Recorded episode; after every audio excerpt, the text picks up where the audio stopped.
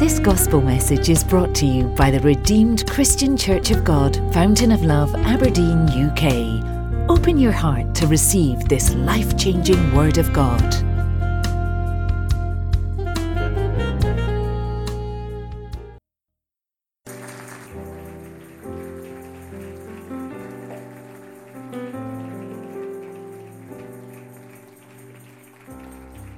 Please sit down. What a great uh, privilege for me to uh, be here. Um, I think I, I, began to get to know Pastor Chris five or six years ago uh, now, and uh, what a privilege that was uh, for me. Uh, a man of God, a man of prayer, a man whose heart is after God and a God, I believe, and you believe, who's not finished with our nation yet. A God who is abundant in grace and mercy and faithfulness. And even in the midst of the secular onslaught that we find ourselves facing, a God who is greater and bigger and whose capacity to love is beyond our imagining. We believe in, a God who uh, reaches out to the uttermost of our nation. We believe that there is no one so broken that they cannot be healed. No one so far off they cannot be brought near. No one so damaged they cannot find a new identity in the love of Jesus. And we believe that a time is coming when the revival, grace, and power of God will strike our land afresh. And hearts will warm to Him as never before and churches will be full of people longing to find the grace and salvation of Jesus. And there will be queues outside doors as people make their way into the presence of Almighty God. That is our desire, is it not, as the people of God? And we refuse to accept the words of those round about us that church is in decline, that there is no future for us as a people. Rather, we say, all things are possible in him. All things. And if you believe that all things are possible, you believe that Aberdeen can be radically transformed by the sharing of the good news of Jesus Christ. You believe that as we go forward, whether it's in Seaton or whether it is any other part of Aberdeen, when the gospel is unleashed in the power of the Spirit, walls break and chains are snapped and people dance in the freedom of the Lord as they find His inviting grace to them. Come and follow me, he says. It is a, an honor for me to uh, be with you. I. Um, have the privilege of leading Evangelical Alliance in Scotland. I've been doing that for over 10 years now. Evangelical Alliance has been going for about 170 odd years. And it was a desire of church leaders at the time to say, how do we unite together to pray? How do we share good news of Jesus together? How do we stand shoulder to shoulder? How do we speak into parliament and places of power the good news of Jesus? And some of them read John 17 together and found in John 17 that the world will believe the Father sent the Son when we're one. And that that oneness was not a, a, a low set bar where we just agree with one another, but that oneness is a missional agenda set by Jesus Christ that the world will believe when they see us living in love and forgiveness with one another.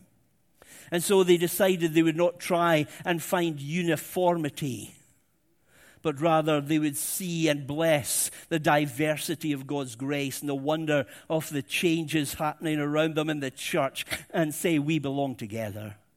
In Jesus Christ, you are my brother or my sister. And together, as we pray and as we live, we will see our nations transformed. And today, the Evangelical Alliance across the UK is more than 4,500 churches of every denominational stream of independent and Anglican and Presbyterian and every other thing you can possibly imagine, believing that in some way we need one another.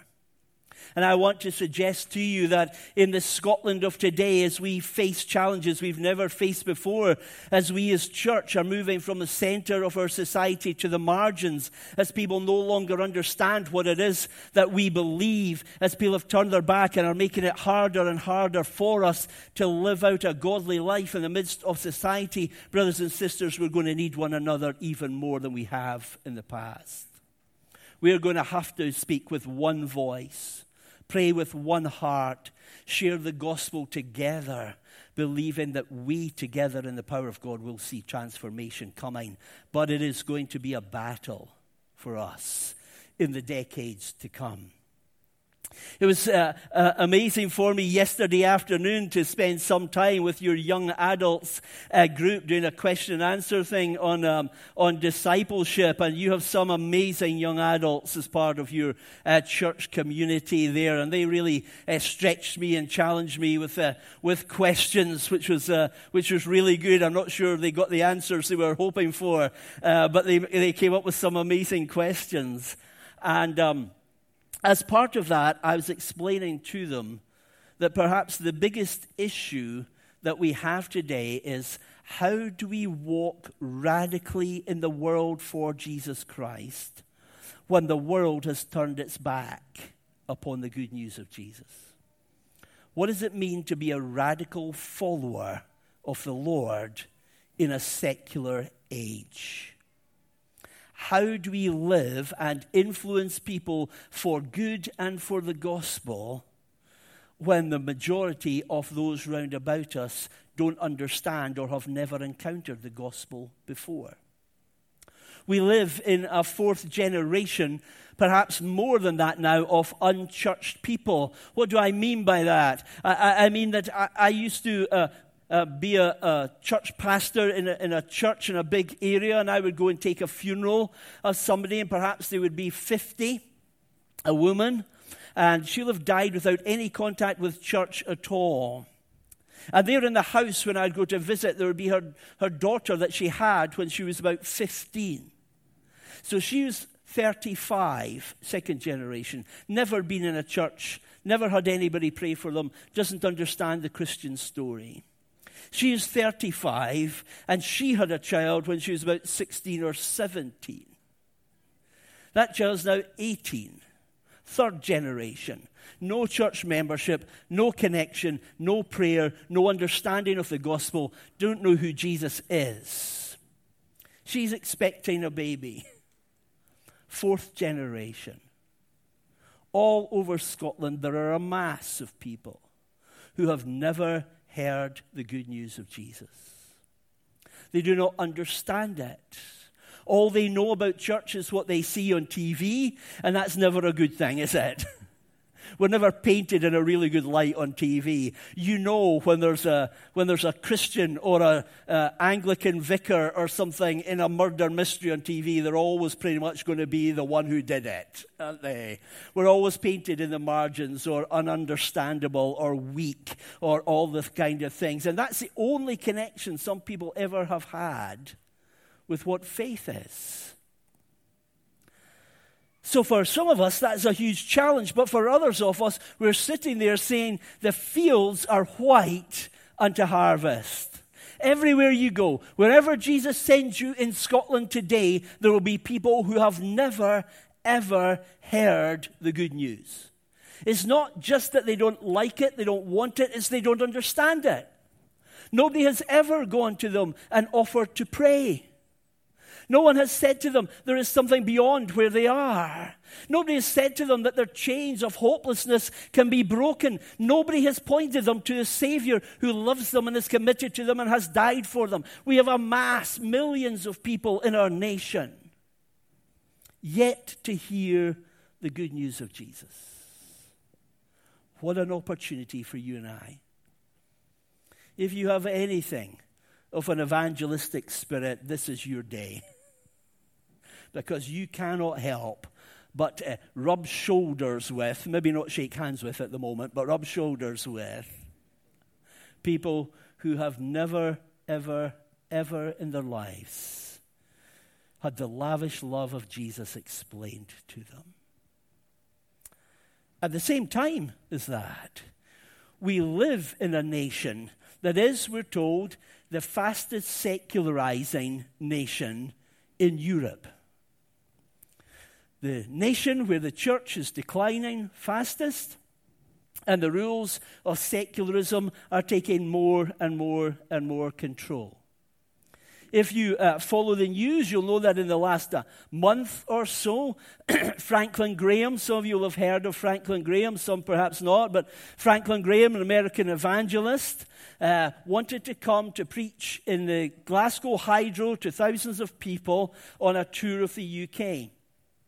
In the past, Franklin Graham has tweeted all sorts of things, some helpful, some not so helpful, if I'm honest. But he's tweeted all sorts of, of things. Uh, some things about, about sexuality and about a biblical view of marriage. And then, just as he's making the final preparations to come to Scotland and other parts of the UK, Glasgow City Council said, We don't want somebody like you preaching in our country and they cancelled the booking. Um, no platforming for somebody with orthodox Christian views. The next day, in Edinburgh at Destiny Church. I don't know if you know Destiny Church, a network, church planting network. Destiny Church, every year they um, they have a conference which is called Unleashed. It's a leaders' conference. They bring uh, speakers from all over uh, all of the UK and sometimes beyond. One of their half a dozen speakers also had tweeted, an American, also had tweeted some stuff um, about um, gender and, and things of, of that sort. And then, without any warning, um, suddenly Destiny Church got an email from the Usher Hall in Edinburgh that they've used before to say, your booking has been cancelled. No explanation. Your booking has been cancelled. They spent a lot of money on planning, preparations, booking of hotels, and, and all, all these sort of things. They went back to the council and said, Why uh, have you cancelled our booking? Well, and the Usher Hall said that actually the major shareholder of the Usher Hall is Edinburgh City Council. And the council has decided that uh, one of your speakers is tweeting things that we are not happy about, so you cannot have any council building for your conference. Now, these are, are big sort of uh, things that, that we're seeing. But actually, every day, some of us are finding that our faith is being challenged, our views are no longer acceptable that whether we're in a staff room or in a workplace or anything else, we feel a pressure upon us to conform to the things of the world. I'm sure you find that. Is that not the case where you are? Um, and to follow Jesus as a disciple of Jesus is pushing us beyond social orthodoxy, pushing us to the margins pushing us to ask questions about how do we live in this rapidly secular age? What does it mean for us to stand up for the Lord in all these situations? How do we journey in a different place? Because Scotland is not the Scotland of 20 years ago. We are being pushed further and further and further and further from the center of life into a place of minority. I believe that God, in his subversive and amazing grace, works from the margins back into the center. I believe that all the idols of the world will not be able to hinder the plans of our God. I believe that while situations look difficult, God is bigger and God is greater. And I see a day when we see Christians involved in law and business and education and politics and living for Jesus and living in the world and living kingdom values of grace and mercy. And bit by bit, as the world says, we no longer believe that. Actually, the transforming power of the gospel is making our nation into a just and merciful and Christ centered nation all over again. And I want to say to you, if God has called you to work in these kind of areas, whether it's edu- engineering or education or, or wherever it is, whether it's at home and you're working uh, with your children, God has called you for such a time as this. To be creatively thinking about how I live my life for Jesus Christ, pointing others to Him in situations of radical secularism and the agenda we're facing. Over the next two or three years, as I look at some of the things that are being proposed in, uh, in our parliament, it will only get more challenging. It will not get easier. And if you want to follow some of the things that are coming out, the education bill, the uh, gender uh, act, uh, various things just of this year, then you should follow EA Scotland on Facebook. We're continually alerting the church to the issues that we're facing. And we're about to release a small booklet on education. Do you know what your children in primary four or five or six are going to be being taught about sexuality? If you don't, you need to find out. Do you know what the government is, is suggesting about Gender Recognition Act and gender fluidity? and the possibilities of changing gender without even seeing a doctor and dropping the age that you can do that from 18 to 16 in our nation, in our time, where the consultations close in two weeks. If you're aware of these things, you have to actively engage with them. But sometimes we are so caught up in the things we're doing, we miss actually some of the things that the enemy is doing. And we become blind to them because we're so focused on our own small bit, we don't see the big picture. The big picture is a spiritual battle over our nation. And all of us have to be ready. All of us have to be prayer warriors. All of us have to be confident in the gospel. All of us have to be living radical Christian lives. Like uh, Pastor Chris, I have a passion at the moment for saying, how do we then equip both you and the next generation who are coming up to face this to live faithfully as disciples of Jesus. As the pressure, almost like a vice, comes upon us, how do we stand firm? How do we live for God? What is it going to look like for us as the people of God to bring transformation in our nation? And I want to suggest just a few things uh, to you that might help you and, and all of us as we travel this journey of following Jesus in this changing world. I want to read from Matthew chapter 9. I'm going to read from verse 1 of Matthew chapter 9. Jesus stepped into a boat, crossed over, and came to his own town. Some men brought to him a paralyzed man lying on a mat. When Jesus saw their faith, he said to the man, Take heart, son, your sins are forgiven. At this, some of the teachers of the law said to themselves, This fellow is blaspheming. Knowing their thoughts, Jesus said, Why do you entertain evil thoughts in your hearts? Which is easier to say, Your sins are forgiven, or to say, Get up and walk? But I want you to know that the Son of Man has authority on earth to forgive sins. So he said to the paralyzed man, Get up, take your mat, and go home. Then the man got up and went home.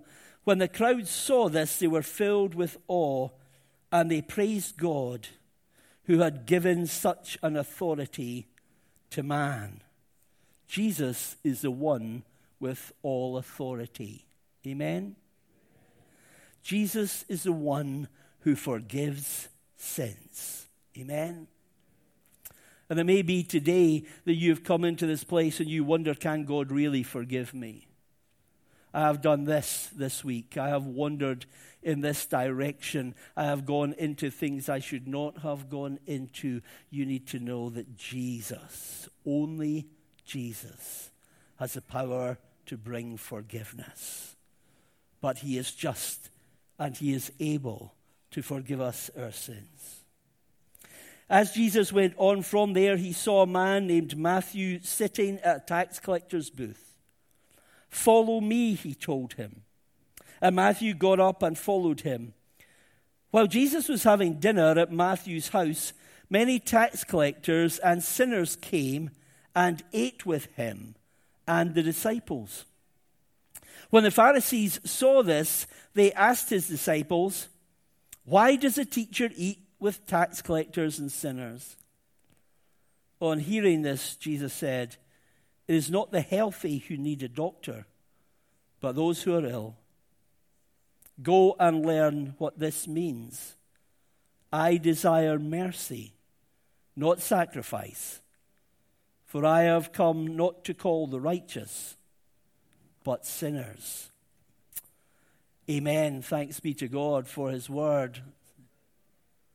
There we go. I've often tried to picture um, Matthew sitting in a normal day in his little tax booth, working for the authority of the world, totally at one with where he is, with what he's doing taking people's taxes, not being popular uh, as tax collectors aren't popular, weren't popular then, not popular now. Um, hope I'm not offending any tax collectors here in the congregation this morning. and suddenly, into the midst comes Jesus. The Jesus who has just miraculously enabled a paralyzed man to walk and said to him, Your sins are forgiven. And Jesus walks up to the tax booth and says wonderfully to him, Follow me. Follow me. Every disciple of Jesus, before then and since then, hears that call Will you follow me? Come follow me. You heard it, didn't you? You heard it. At some point in your life, wherever you were, you heard that call of Jesus Christ to you. You come and follow me. Our identity as believers in Jesus is based upon that call. It's based upon the way in which Jesus stops right in front of us and says to you and says to me, You come and follow me. And I just love the way in which Jesus stops and looks at that individual and in eye to eye contact with him asks him this key question Are you willing to leave the safety of your tax booth? Are you willing to leave what you already know behind? Are you going to give up on safety and security? And are you going to follow? Brothers and sisters, we sometimes lose the wonder of our call to become disciples of Jesus. We sometimes let it skim over us, or we think, well, that was 20 years ago, or 25 years ago, or whatever. Let me tell you, your identity is rooted in that call because it was in that call that Jesus showed his whole heart of love for you, not to leave you in the tax booth of your life, but to offer you an opportunity to step out into the unknown with him, to see him in all his glory, to go with him into this journey of faith, to get up and move from where, he, where you were and go after him. We need to remind ourselves of our call in Jesus. You need to remind yourself. I sometimes picture it, and I was telling the uh, young folks uh, yesterday, I sometimes picture it like a dance. You're in the dance hall. Maybe it's the prom at your school, and you're standing by the wall or you're sitting at the table with your friends. And you're kind of hanging out there looking at everybody else, but you're safe with everybody. And then suddenly, from the other side of the room, walks somebody special. and they stop right in front of you and they put out their hand to you and say, Will you come onto the dance floor with me? And you kind of look at all your friends, a little bit lost, a little bit unsure. And so you say, Actually, I don't know how to dance. And they look at you with eyes of complete and utter grace and love and say to you, Actually, I know the dance steps of every dance that there ever has been and ever will be. Do you trust me enough to leave the wall and leave your friends and come onto the dance floor with me? At that moment, you have a decision to make, don't you? The decision you have to make is Am I willing to leave everything that I've known before behind? Am I willing to step up, sometimes far away from friends, sometimes unto the unknown? Am I willing to step up because I trust the person who has called me? Do I trust the person who has called me enough to get up and leave it behind and journey with him? That was the question that Matthew had to answer. And I love the way he answers it, really. He answers it in two ways. He recognizes that Jesus has all authority. Just say that with me. Jesus has all authority. Can we say it again as if we mean it? Jesus has all authority. He has all authority to bring transformation. He has all authority to lift you from where you are. He has all authority to snap your chains. He has all authority to heal you and to forgive you and to set you in a path again. He has all authority to bring hope and love and life to you. Jesus has all authority. And it may be today you don't really, in your heart of hearts, believe that. Theologically, you do. In your mind, you probably do. But practically, do you? Do you believe Jesus has all authority over the situations you're facing? Do you believe Jesus has the authority over the things in your family life? Do you believe Jesus has all authority over the things of your finances? Do you believe Jesus has all authority to be able to transform your workplace for you? Jesus has all authority, not partial authority, all authority. Do you believe that by a word, Jesus can calm the storms that you are facing? No matter how big the waves are, no matter how rocky your boat is, he has all authority. And so Matthew just gets up and leaves his past behind. He does two things. He steps out of the tax booth, which is great. He steps out of the tax booth, and then he starts to follow. How well are you following? I believe you stepped out of the tax booth of your life. I believe when you heard that call of Jesus to come and follow him, you did. But the question is, how well are you following? How close are you staying? There is a, a little phrase that, that's used in Judaism about rabbis, and it, it says, Some disciples of rabbis stayed so close to them that they were covered in the dust of the rabbi's feet.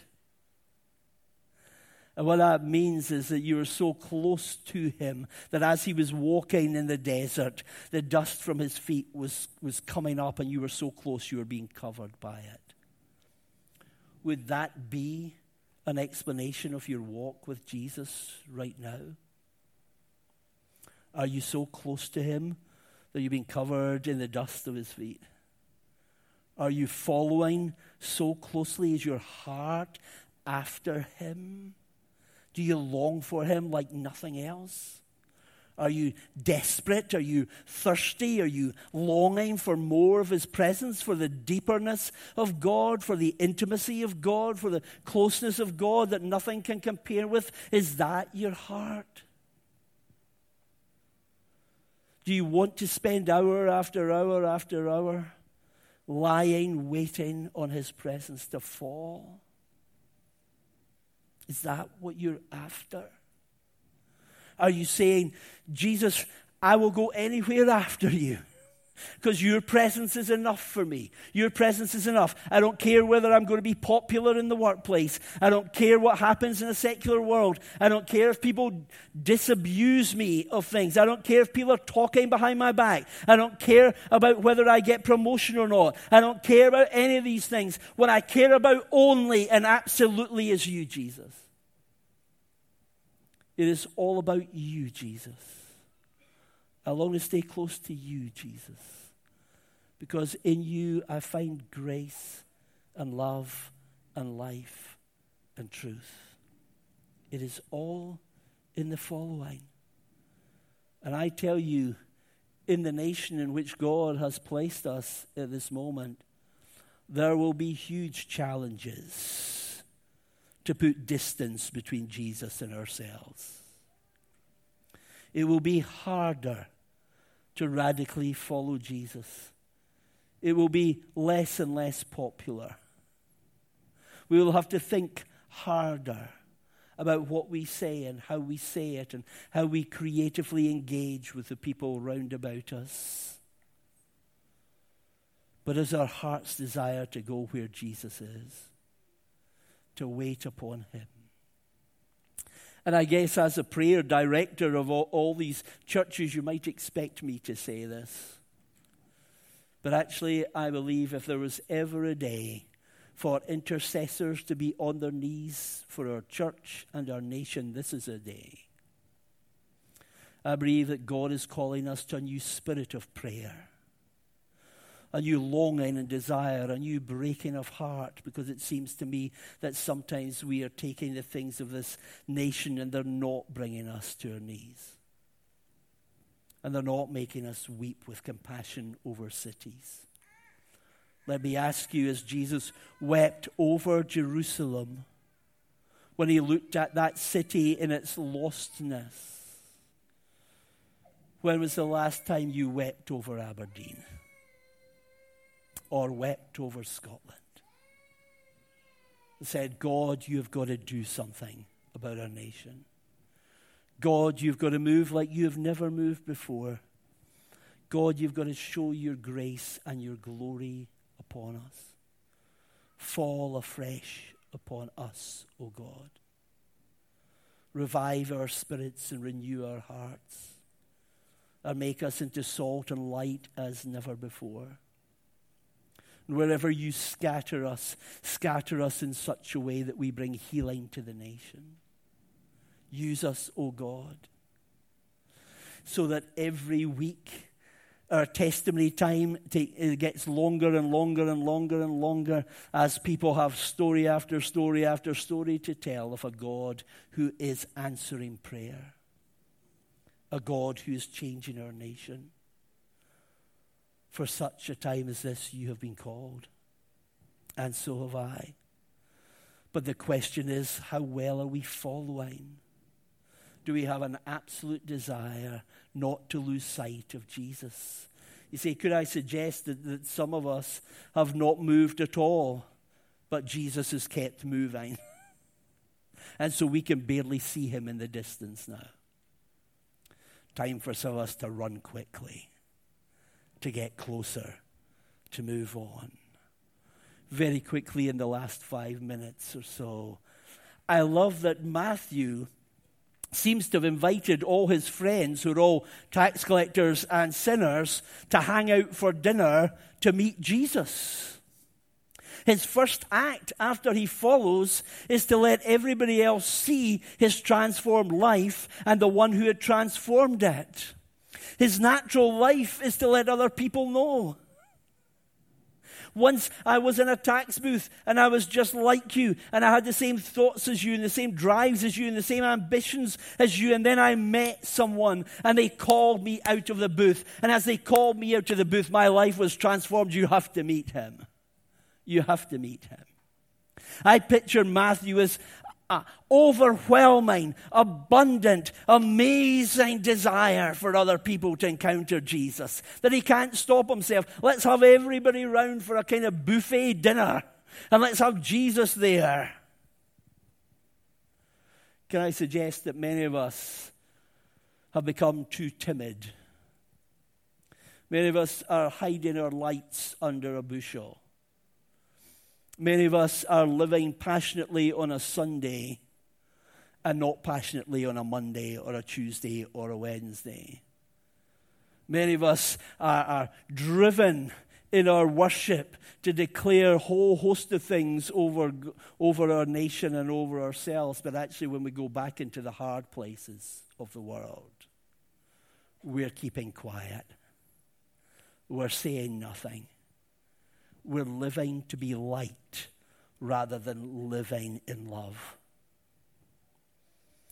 And as Christians, we are never ever going to win a popularity contest if we stay faithful to Jesus, except with the person who matters, who will say, Well done, good and faithful servant, who will say, my beloved son, my beloved daughter.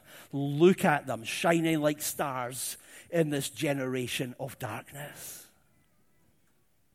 We need to be bolder. We need to be more creative. We need to be engaging all over the place with those fifth generation non church people who know nothing. We need to be finding ways, outlandish ways of loving people like we have never loved people before in such a way that we provoke people to think differently about Jesus. We'll burst the myths of secularism, not completely, but we will start to turn them when we really become hope filled, lavish lovers of Christ and of the world the only way that we will transform our nation in the power of God is when we start to live radically loving ways. Didn't Jesus show us that? In the Sermon on the Mount, did he say, when people ask you to walk this distance, walk way beyond it? They will never have experienced that before. When somebody asks you for a jacket because they don't have one, give them your favorite coat. They won't have an answer for that. They'll never experience that before. And in a nation like our nation at the moment, where everybody is out for themselves and we're individualistic by nature, there is no antidote to lavish love and outlandish hope. And that's why God has placed you in the staff room that you're in, or the street that you're in, around the neighbors that you've got, that's why God has placed you strategically where He has placed you, so that you can live in lavish love in Jesus Christ. The tax collectors and the others meet, and out of it, the Pharisees are provoked into asking questions, which allows Jesus to answer that He has come for sinners, not for righteous. The conversation spreads beyond the initial group wider because those who are wider do not have an answer to the love of God. How will our nation be transformed? It will be transformed by you and me. So desiring of Jesus more than anything else holding on to everything else lightly and going after Him as we have never gone after Him before, and allowing His grace and mercy to so fill our lives and touch our lives and transform our lives that when He sends us back out over the city, we will shine with grace and love in such a way that we will provoke conversations and we will not have to be the people who start conversations about Jesus. God will supernaturally start the conversations because people will see Christ in us, the hope of glory. And that is what you and I are called for. Let us pray together. Will you stand with me?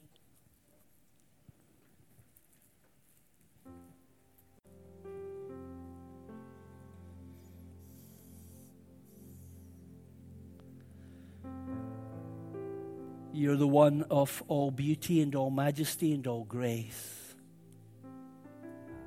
And we bless you and we thank you for that moment in our lives when you walked past our lives and said, Come and follow me. When you took us from those places of despair and granted us an oasis of hope. And we thank you with more than we can possibly say that you are the God who is for us, the one who is with us, the one who does not turn his back upon us, the one who does not become apathetic towards us, the one who never goes cold towards us. You are the passionate God, passionate for your children. Now we thank you that even now, as we gather where two or three are gathered, you're here. Your spirit hovering in this room, making Jesus known to us afresh. And we ask that your spirit might fall, that we might have a fresh revelation of who you are.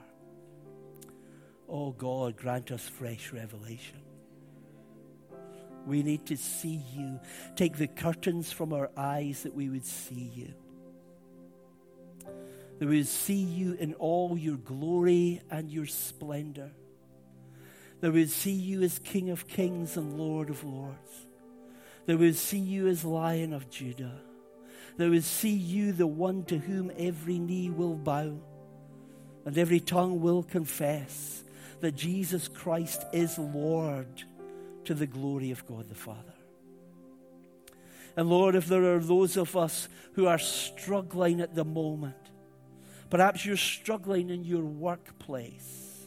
I have a sense that God is saying to some of us, He understands the situations we have found ourselves in. And it's hard. It's hard trying to live for you in this secular place. It's hard to know what to say in response to people in that staff room place or in that workplace or in that home situation. And it's hurtful. And we feel bruised. And we feel pain. And I believe if that's you, if you feel as though your heart is aching,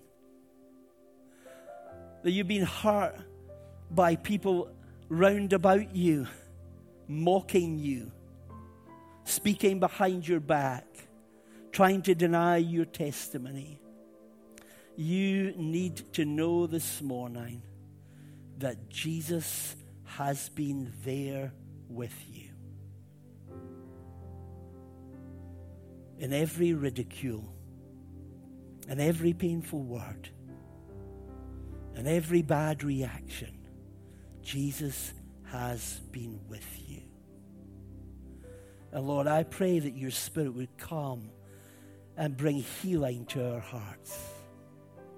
Those who are bruised of heart and spirit, breathe new healing upon them, that their hearts would grow with fresh love that they would be able to put the past behind them and step into the new day confident that they are loved as your child and that you who has sent them into this place is the one who goes before them and the one who surrounds them and the one who protects them. You are our protector. And Lord, we pray for a new season of confidence and boldness. Lord, give us the right things to say. Show us what to say. Give us wisdom and clarity. Open opportunities for us that will lead to kingdom advancement in our age, O oh God. And we pray, we, we think of people in our workplaces right now, God, who are hardened to the gospel. And we pray for a supernatural release that softens their hearts that we will start to talk to them, and gradually but surely their hearts will open to the word of the Lord, which is living and powerful. Oh God, touch hearts, we pray. And we pray for our nation. Oh God, oh God, have mercy upon our nation. Oh God, do not turn your back upon Scotland. Oh God, will you come afresh? You have visited our nation in revival power in the past. You have touched thousands and thousands and thousands of hearts. You have revived your church in our history. Revive it now, O God, we pray. Revive it with your supernatural power. Have mercy, O God, upon us. Uh, touch us in ways that we could only ever possibly imagine. Come and revive us, we pray. Come and revive us. And start with us, O God. Start in our hearts, soften our hearts that we would burn for you. Forgive us our sins, O God. Forgive us our coldness of heart. Forgive us when we have refused to hear your voice. Forgive us when we have run after other idols. Forgive us when we have turned our backs upon you, O God. Have mercy, we pray. O God, come and heal our land from north to south, from east to west, from borders to highlands. May your spirit fall. In the wonderful, glorious name of Jesus. Amen.